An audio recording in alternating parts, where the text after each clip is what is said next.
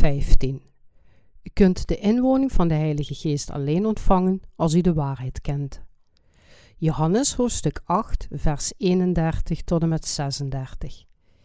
Jezus dan zeide tot de Joden die in hem geloofden: Indien gij lieden in mijn woord blijft, zo zijt gij waarlijk mijn discipelen, en zult de waarheid verstaan, en de waarheid zal u vrijmaken. En zij antwoordden hem: Wij zijn Abrahams zaad, en we hebben nooit iemand gediend. Hoe zegt gij dan, gij zult vrij worden? Jezus antwoordde hun: Voorwaar, voorwaar, zeg ik u, in iegelijk die de zonde doet, is een dienstknecht der zonden. En de dienstknecht blijft niet eeuwelijk in het huis. De zoon blijft er eeuwelijk. Indien den zoon u zal vrijgemaakt hebben, zo zult gij waarlijk vrij zijn. Wat moeten we doen om de inwoning van de Heilige Geest te ontvangen? We moeten geloven in het prachtige evangelie van het water en de geest en volgens het geloof leven. Weet u wat de waarheid is? Jezus zei: Ik ben de waarheid. Johannes hoofdstuk 14, vers 6. Als u Jezus dus kent, dan kent u de waarheid. Is de Heilige Geest in u aanwezig dankzij uw geloof in het prachtige evangelie? U moet erkennen dat Jezus' doopsel en zijn bloed aan het kruis de belichaming zijn van het prachtige evangelie en u moet erin geloven. De mensen van tegenwoordig gebruiken vaak de uitdrukking wedergeboren. Mensen moeten wedergeboren zijn. De politiek moet wedergeboren zijn. De godsdienst moet wedergeboren zijn. Zij gebruiken de zin als een synoniem voor verbetering. De wedergeboorte betekent echter niet de verbetering van de aard van het vlees.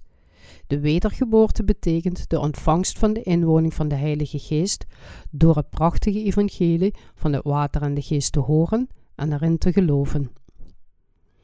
Wat zijn de woorden van waarheid waardoor we wedergeboren kunnen worden? Waarom moet de mens wedergeboren worden? De mens is onvolledig, dus moet hij de inwoning van de Heilige Geest ontvangen om als kind van God opnieuw geboren te worden. We kunnen veel mensen zien die in Jezus geloven, maar niet de inwoning van de Heilige Geest hebben.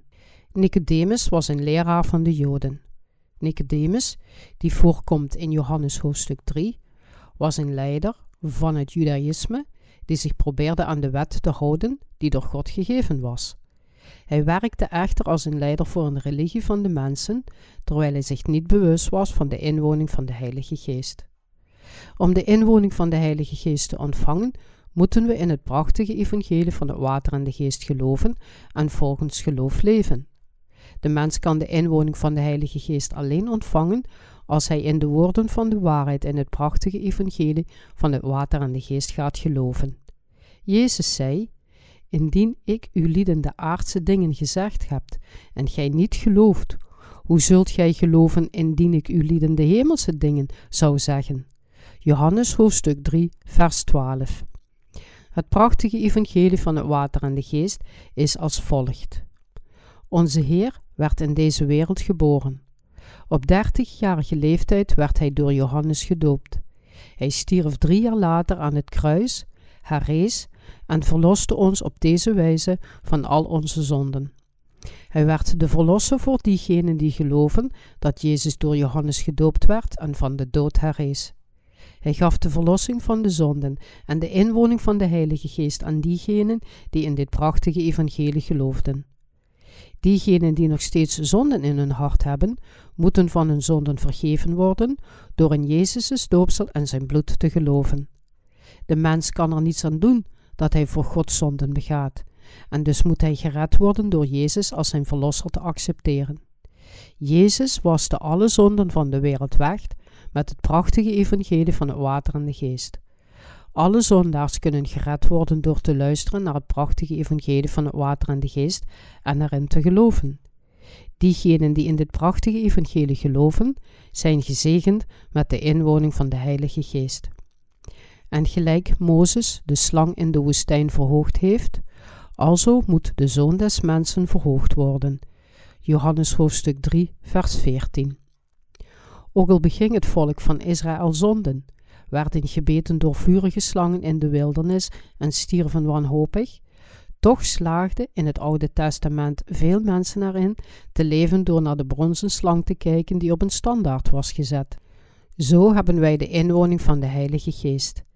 Jezus geeft de inwoning van de Heilige Geest aan diegenen die in het prachtige evangelie geloven.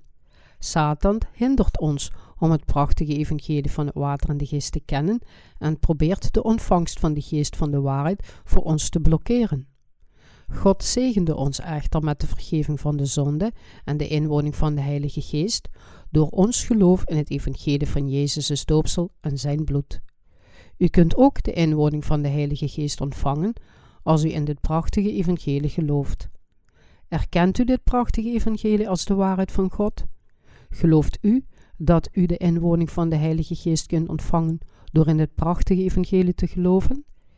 De Heer zei ons dat we de waarheid, die ons van al onze zonden redt, moeten kennen.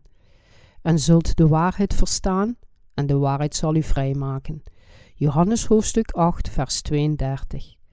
Kent u de waarheid van het prachtige evangelie dat ons redt en zegent met de inwoning van de Heilige Geest?